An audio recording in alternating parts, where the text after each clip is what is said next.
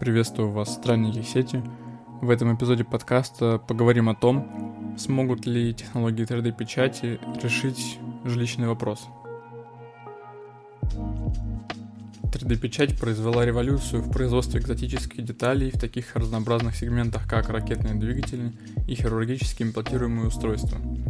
Но технологии всегда были примечательны двумя вещами – сложными утонченными формами и небольшими габаритами деталей. 3D-печать всегда была сложной задачей в производстве, но несколько компаний используют базовые концепции экструзии для максимально возможного расширения масштабов строительства зданий. Такого никто никогда не мог представить. По данным Федеральной корпорации ипотечного жилищного кредитования США, четвертому кварталу 2020 года дефицит предложения жилья в США составил 3,5 0,8 миллиона единиц в период с 2018 по 2020 год. И да, многие данные в моих подкастах приводятся не из России или стран СНГ, а стран европейской зоны или США, потому что там данные более прозрачные, чем в России, и кроме этого, в России точно данных не найти, потому что от нас их очень тщательно всегда скрывают, либо просто никто это не анализирует. Итак, продолжим. Дефицит жилищного фонда увеличился на 52%. Сейчас есть несколько причин, но главная из них резкое сокращение числа строящихся небольших домов начального уровня. Их доля в общем объеме нового строительства находится на 50-летнем минимуме и составляет менее 10% от объема строительства домов в одну семью. Проблема усугубляется возросшим спросом из-за низких ставок по ипотечным кредитам и растущего населения США. Но для тех, кто строит дома, стремительный рост стоимости строительных материалов и нехватка квалифицированной рабочей силы являются важным фактором 3D-печати. По крайней мере, так считает отделение Habitat for Humanity в Большом Уильямсберге, штат Вирджиния. А 21 декабря они перерезали ленточку на первом доме владельца, напечатанном на 3D принтере в Америке. Отдельно стоящий дом площадью 1200 квадратных футов, что около 112 квадратных метров, с тремя спальнями, двумя ванными комнатами, был построен компанией Alquist из бетона всего за 28 часов с помощью очень большой машины для производства добавок для селективной печати, то есть 3D-моделирования. Сейчас Alquist продолжает работу с Project Virginia, крупнейшим в мире строительным проектом по 3D-печати домов на 200 домов в Пуласке. Теперь компания использует датский 3D принтер ComboBot Guarantee Type, использующий бетон в качестве носителя – Теперь это настоящий бетон, а не строительный раствор. И экструдер вмещает заполнитель размером до 10 мм, в зависимости от конструкции машины.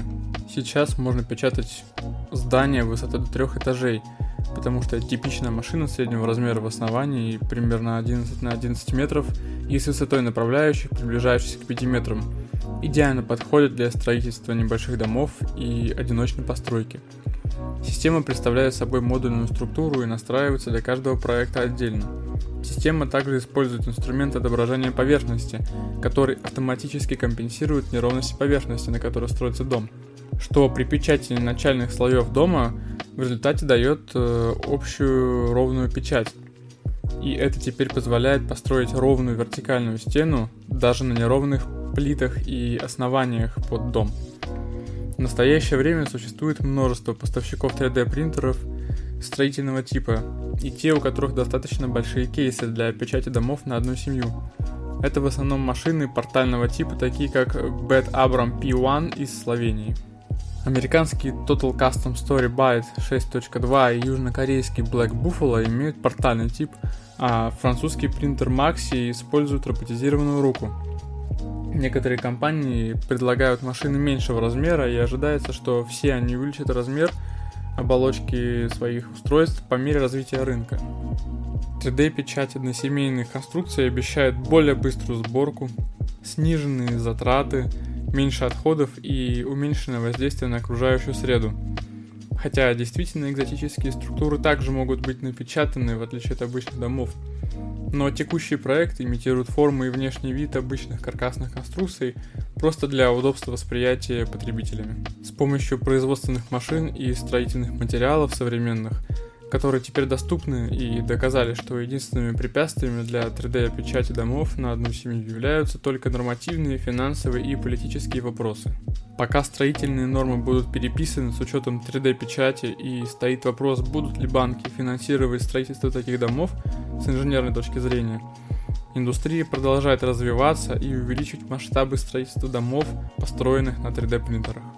Что тут можно сказать? В интересное время живем. Я, когда учился в институте, тоже для себя открыл 3D-печать, но машиностроительных всяких механизмов и элементов и был очень удивлен, что оказывается уже не только из пластика производят детали на 3D принтере, но используют даже металлические порошки, которые спекают в специальном составе под температурой и воздействием электрического тока, и получаются очень даже неплохие конструкции, механизмы и шестеренки и так далее.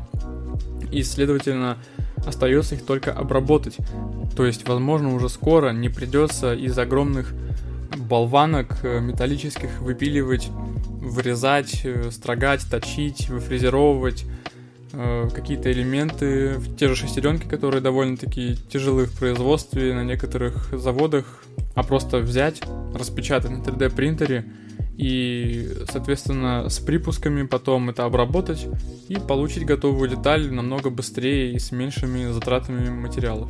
А на этом данный выпуск подходит к концу. Подписывайтесь на телеграм подкаста, вступайте в сообщество ВКонтакте, я буду очень рад вашей активности. Кто желает поддержать подкаст, может подписаться на Boosty подкаста. Все ссылки в описании к выпуску и в описании самого канала подкаста.